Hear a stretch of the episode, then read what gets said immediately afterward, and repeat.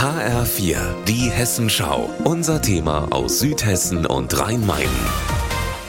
Mit Tobias Lübben, guten Tag. In diesem Spiel steckt Zündstoff. Eintracht Frankfurt gegen Darmstadt 98. Am kommenden Dienstag kommt es im Achtelfinale des DFB-Pokals zum Hessenkracher. Leider ist nicht nur sportlich eine heiße Partie zu erwarten. In der Vergangenheit gab es da oft Randale und deshalb geht die Polizei auch diesmal von einem Risikospiel aus. Mehrere Hundertschaften werden im Einsatz sein. Und an solchen Spielen hat Walter Wallmann keine rechte Freude. Wallmann ist der Präsident des Hessischen Rechnungshofs in Darmstadt. Seit Jahren ist uns bekannt, dass die Risikospiele erheblich Ärger machen. Sie bedeuten vor allem, dass mehr Polizeieinsatz gefahren werden muss und der natürlich zusätzlich Geld kostet.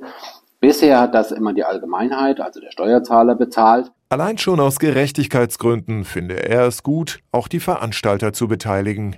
Zuspruch bekommt Wallmann vom Bund der Steuerzahler in Hessen. Sprecher Moritz Fenner stellt aber klar, Dabei geht es natürlich nicht um die kleinen Sportfeste an der Ecke, sondern um die sogenannten Hochrisikospiele, die ein gewisses Gewaltpotenzial der Zuschauerinnen und Zuschauer mit sich bringen und dadurch auch einen Mehraufwand bei der Polizei verursachen. So macht es das Land Bremen. Es erhebt schon seit acht Jahren eine Gebühr bei gewinnorientierten Veranstaltungen mit mehr als 5000 Teilnehmern. Aber nur dann, wenn, so wörtlich, Gewalthandlungen zu erwarten seien. Das betrifft in der Regel Fußballspiele.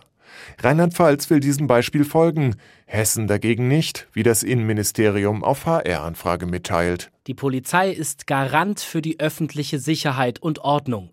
Diesen verfassungsrechtlichen Auftrag übt sie auch im Einsatz anlässlich von Fußballspielen oder anderen Sportveranstaltungen aus. Und zwar ohne Rechnungen zu stellen. Damit argumentiert Hessen sowie der Deutsche Fußballbund und die Deutsche Fußballliga DFL. Die DFL kämpft schon seit Jahren gegen die Gebühren, bisher ohne Erfolg. Jetzt versucht sie es noch mit einer Verfassungsbeschwerde. Ein Gerichtssprecher in Karlsruhe bestätigt dem HR den Eingang der Beschwerde, kann aber noch nicht sagen, wann eine Entscheidung ansteht. Einstweilen werden in Hessen also weiterhin die Steuerzahler für die Einsätze aufkommen. Tobias Lübben, Frankfurt.